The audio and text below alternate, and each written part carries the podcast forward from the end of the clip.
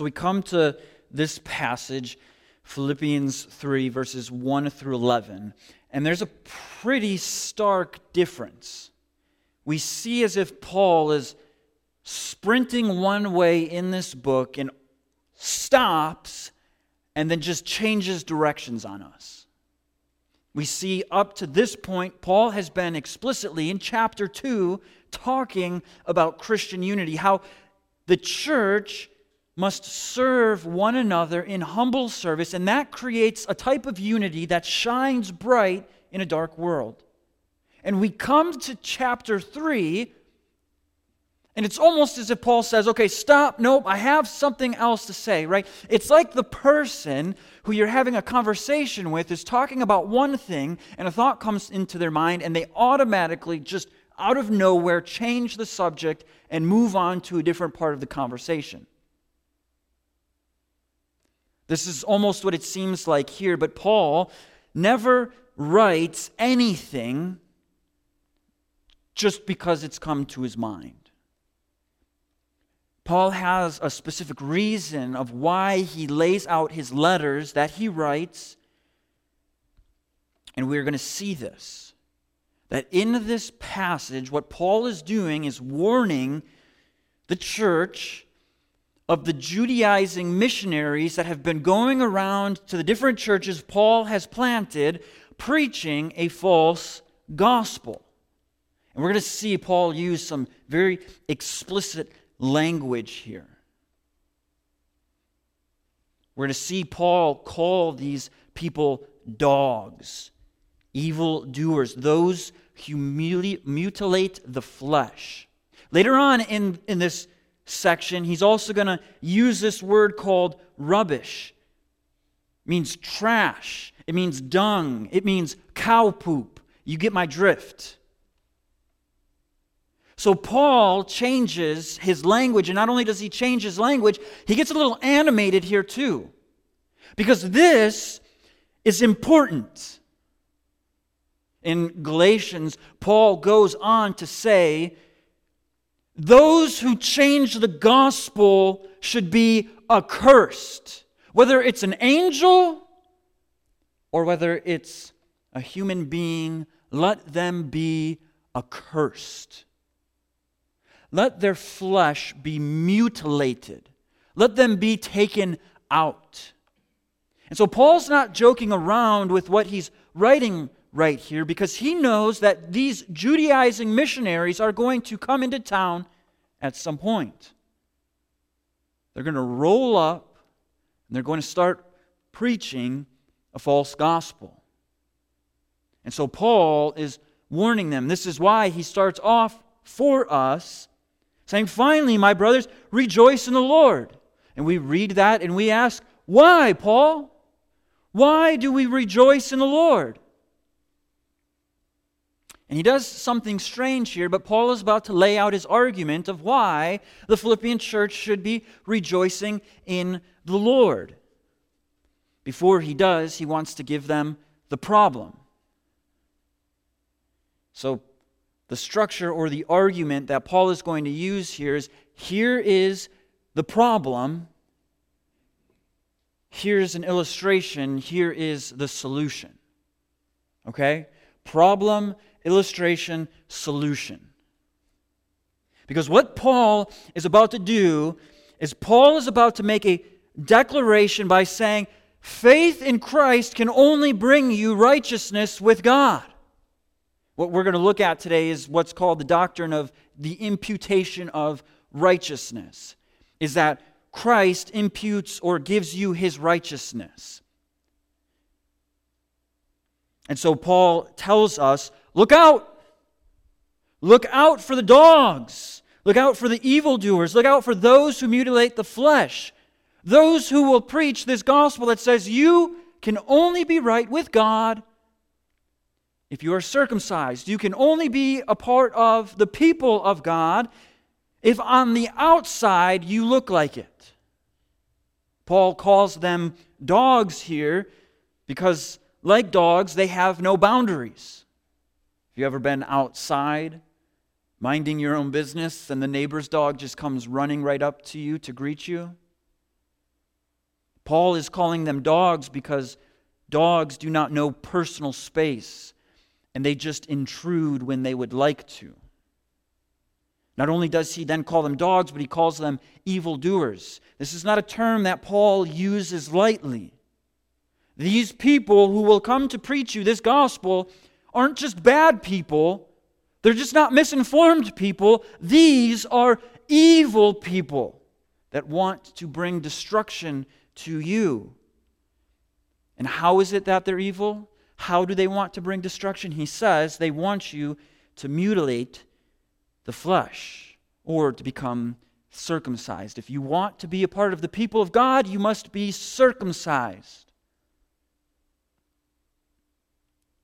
What does Paul say next? He tells them, This is why you rejoice.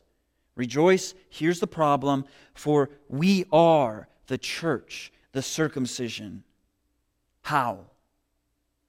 We worship by the Spirit of God. This is what Jesus tells the woman at the well.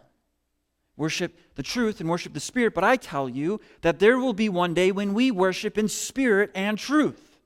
And how does the Spirit and truth lead us to worship? It leads us to glory in Christ Jesus. Why? Because we put no confident confidence in the flesh. We don't put confidence in the flesh. And so rejoice in the Lord, Paul starts this off.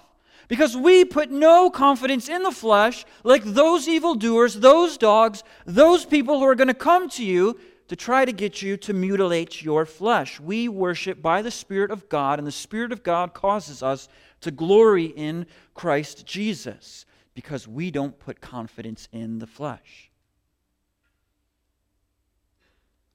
Why is Paul so explicit about this? Because our hearts are always prone to boast in our flesh.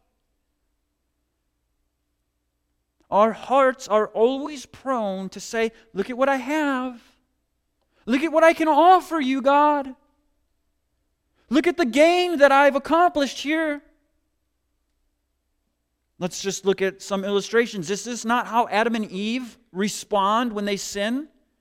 They recognize that they're naked, and so what do they do? They sew fig leaves so that they could be more acceptable in the sight of God. After God sends the flood, he tells Noah and his sons, Go out, multiply, fill the earth. And what do they do? They go to one location, they build a huge tower and say, Look at us, God. We've got things down here under control. We're okay. We're taking care of ourselves. Or what about the Israelites when they go into the wilderness? Moses goes to Mount Sinai and they have a golden calf. We've got it under control. Here's our God. Or what about later? They see the nations with kings and they say, We want a king too. Let us take control of this, God. Look at what we can bring before you. But maybe you're saying, but we have the Spirit of God.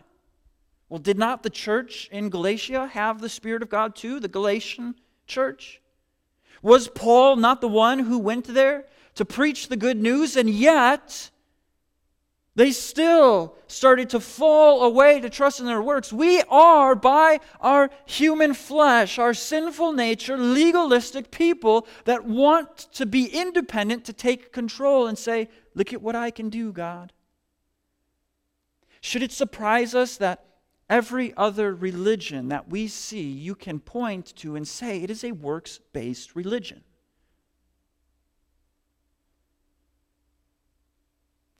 Yes, we need to have faith that there is a God, but we must bring something before Him. We must somehow be independent enough to say, Here are my works, God. Accept me on the basis of them. And yet, Paul is saying, This is not what we proclaim. This is not who we are. We are the people of God who worship by the Spirit to glory in Christ Jesus, and we put no confidence in our flesh. None. This is who we are. as the church of Christ. This is who community church is. We do not boast in our flesh. We do not boast in our works. We do not boast in the programs we offer or the evangelism that we do. We don't look at a person and say, if you just have these tactics and you just preach or teach like them or share the gospel like them, then somebody will become a Christian. We do not boast about baptisms because we do not boast in the flesh. We do not boast in the flesh. And so here's the illustration that Paul gives. Look, if you think you have room to boast in the flesh, he says, look at me. Well, let's look at Paul. Though I myself have reason for confidence in the flesh, if anyone else thinks he has reason for confidence in the flesh, guys, I have more. This is what Paul's saying. I've got more confidence in the flesh. Paul has more confidence in his pinky finger than we can have in our whole being. Why is that? Because he was circumcised on the eighth day. Now, circumcision is a huge aspect of the Jewish faith. It's the, Abra- it's the sign and the seal of the Abrahamic covenant. We see this being played out as one of Abraham's son, the son born of the slave woman, is circumcised when he's 13 years old, but the circumcision of the promised child is circumcised on the eighth day. And so, what Paul is saying right here is look, I have the seal because my parents are faithful to the law. They circumcised me or had me circumcised on the eighth day, like a faithful Jewish person, Israelite, would have had. My ethnic background is that of being in Israel. But not only that, within Israel, I'm from the tribe of Benjamin.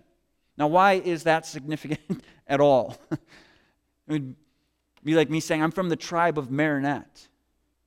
No significance, but here there is because the, the, the very first king of Israel was from the tribe of Benjamin. The tribe of Benjamin was faithful to the end when it came to exile, they did not waver. And so, what Paul is saying is he's boasting and bragging about that he being circumcised on the eighth day, he being an Israelite, is a part of the famous or the warriors or the most faithful part of Israelite tribes, the tribe of Benjamin. And so, what does that make him? That makes him a Hebrew of Hebrews. There's no mixed blood in there. He's not a mudblood. He is a full out Hebrew of Hebrews. His Mom is a Hebrew. His dad is a Hebrew. His ancestors are Hebrews. He is taught the Hebrew way and the Hebrew language.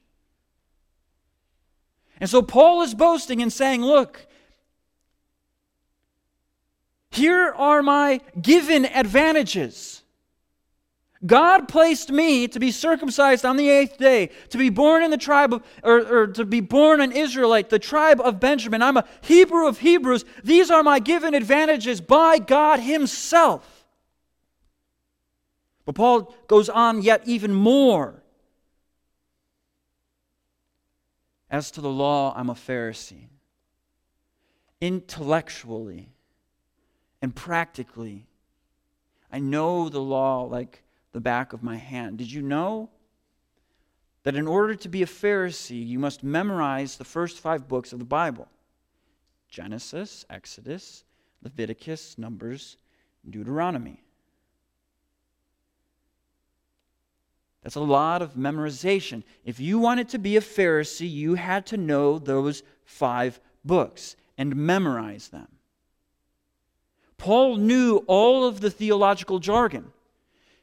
As to the law, he was a Pharisee. As to the zeal, we've seen the, the Apostle Paul, before he became Paul, was Saul and persecuted the church. As they laid their robes down at his feet at the murder of Stephen, Paul's zeal, his being sold out for the cause of God, his radicalness led him to be a persecutor of the church. He threw kids and parents and others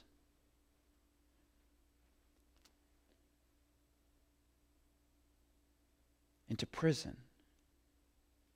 He took moms from children and allowed fathers to be murdered. Paul was zealous against the church.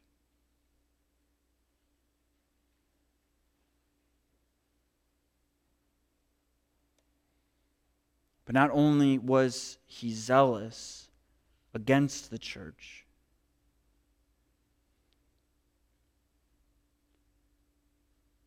but as to righteousness under the law, he claims to be blameless. Now, Paul here isn't saying that he's perfect, but he is saying, according to all of even the minor, minute laws that over a period of a couple of centuries the Pharisees started implementing. So, meaning this, thou shalt not steal. So, in order to not steal, I just won't interact with or go to another person's house just in case if I might be tempted to steal. And if you go over to another person's house, this is just an illustration. I don't know, I've got no clue if this is even a real law that they had. But in order to not be tempted to steal, I'm just not even going to go over to that house. So Paul is saying, even to the most minute aspects of the law, I'm blameless.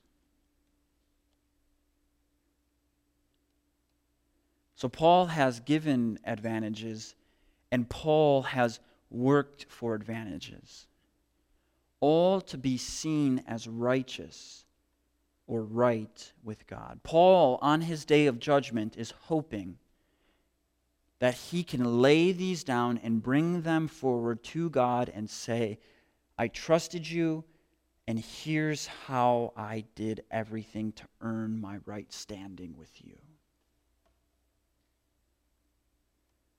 But don't we do similar things as Christians?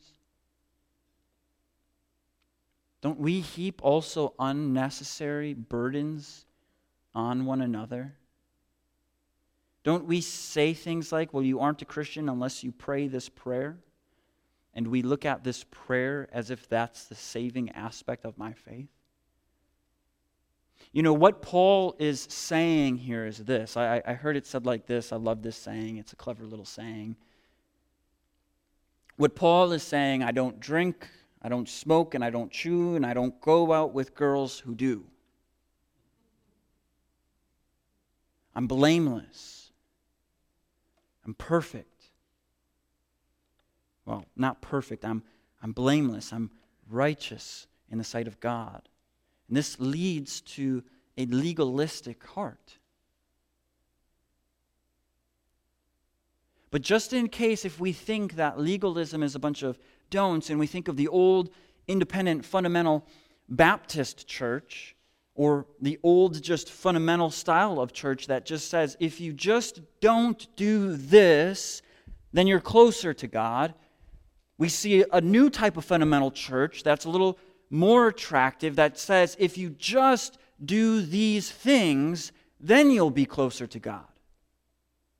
And this is what Paul is saying here.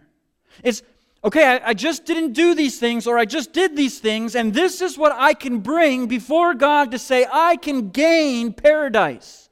I can gain you, God.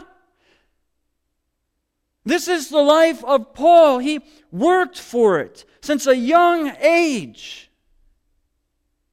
There is no work that Paul could have done. There is no work that you can do to pay off your debt with God. There's no magic prayer that you can pray. Because we all fall short of the glory of God. We are all sinful by nature, as God says about His very own people. every thought and inclination of man is evil. And Paul even recognizes this in, in Romans when he says, The law actually reveals my sin to me. I was trying and striving day by day by day to live according to the law, and all the law did was condemn me in the sight of God. All of my works, all of my good deeds condemned me. And so, what does Paul say next? He says, Look, if these people are going to come in and they're going to say, mutilate your flesh, I've got reason to boast more about it. And then he makes this staggering, he's willing to cut off everything, this staggering reality. But whatever gain I had, I count it as loss for the sake of Christ. You know what Paul was giving up? He was giving up status, authority. Paul was giving up even his own family heritage. Paul was giving up any independent self righteousness that he had. Why? For the sake of Christ. But what, Paul, what Paul exactly did you give up? Because I could, I can probably keep on a few things, right? I can keep a few of those things, can't I? And Paul here says, Indeed, I counted everything as a loss because of the surpassing worth of knowing Christ Jesus, my Lord. I've given up all of it, everything, for the surpassing worth of knowing Christ Jesus. What's so important about knowing Christ Jesus? When we know Christ Jesus, we gain Christ. He counts all of that as garbage, as trash, as dung. Everything he once had, being circumcised on the eighth day, being an Israelite, being born in the tribe of Benjamin, being blameless according to the law, a zeal a persecutor. As to the law of Pharisee, he calls all of it as rubbish. That's what he counts it as rubbish. Now, he doesn't see it as evil, he sees it as rubbish. This won't gain me anything with God.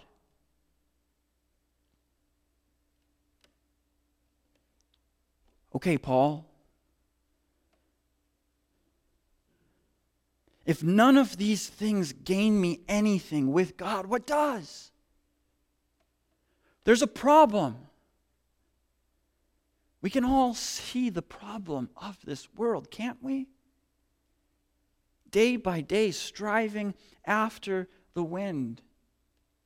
Day by day, working, yet always being unsatisfied. And so, what is Paul's solution? He says that when I give up everything, I gain Christ. And when I gain Christ, I would be found in Him not having a righteousness of my own that comes from the law.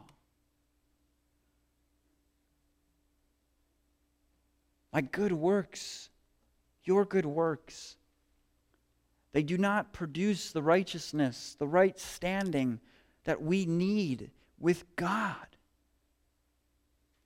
What is righteousness? Righteousness is the reality that we need to live as God has called us to live.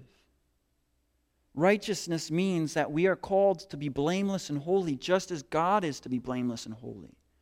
Righteousness means having a right standing with God.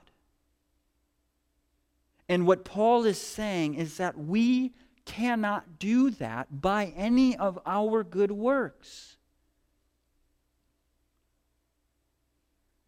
Look, there are, even in the, the Protestant church, there are things that people say you must speak in tongues in order to be a Christian. You must be baptized in order to be a Christian. There's no possible way that you can be a Christian and not a Republican.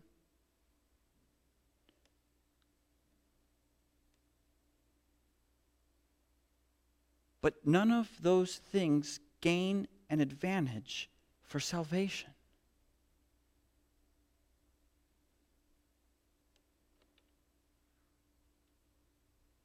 We need a righteousness that comes from outside of us because we cannot do enough to be right with God. And so what happens? The Father sends His Son. We have been called to live a life according to the righteous requirement of the law, and we can't do that. We're broken, we're flawed. But Jesus can, and Jesus has. He fulfilled the righteous requirement of the law, living a blameless life. And when he went to the cross, he was unjustly murdered. He was unjustly accused. But he laid down his life for the sake of his people so that those who would call out to him in faith and repent of their sins could be justified, could be made right with God. And on the basis of that justification being made right with God, being made holy, you are declared then righteous with God. You are declared right with God. And this is what Paul is saying right here.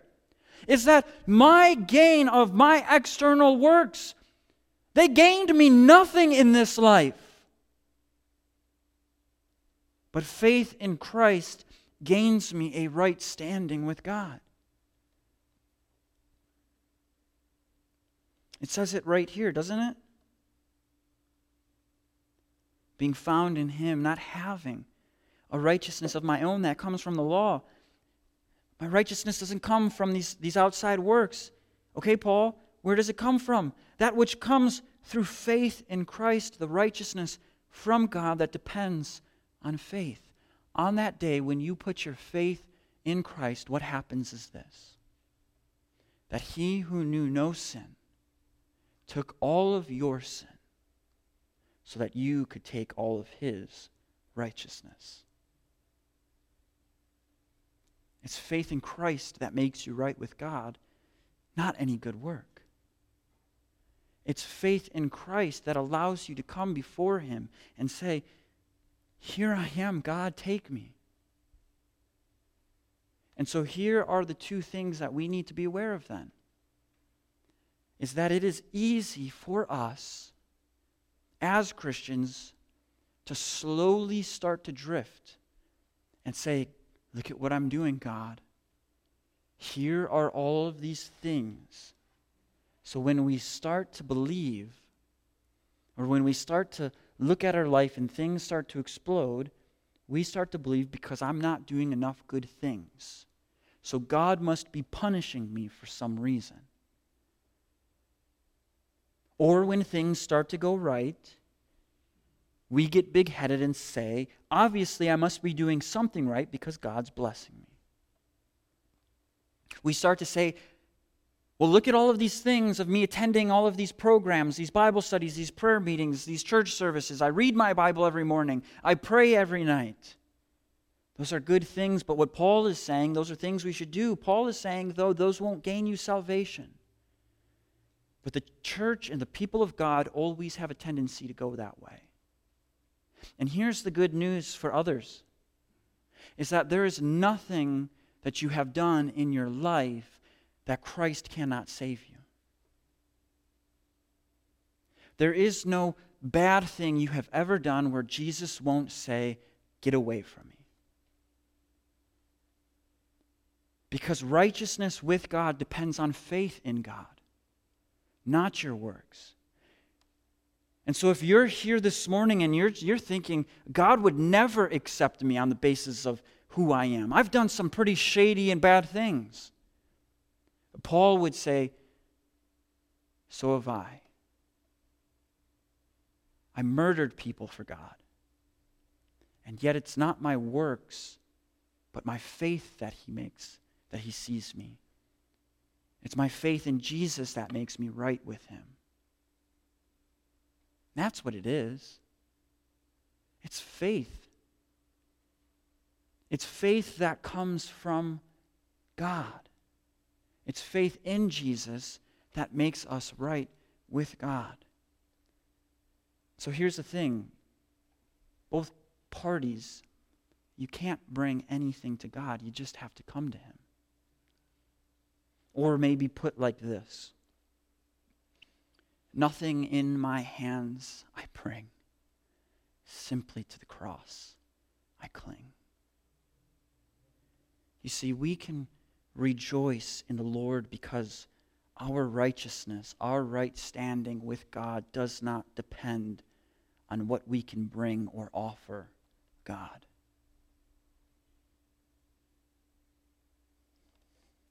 Faith in Christ makes righteousness possible. So let that be the message of our lives for the rest of the time we walk here on earth. That God accepts me based off of what Jesus Christ has done for me. And that's what I'll trust. That's what I'm going to trust. Let's pray.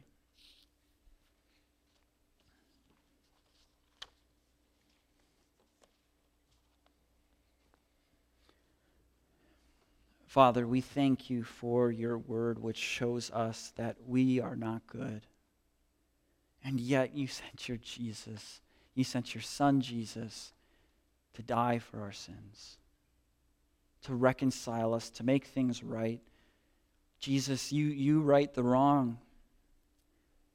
And so we will continue to cling to you, continue to look to you. It's in your name, Jesus, we pray. Amen.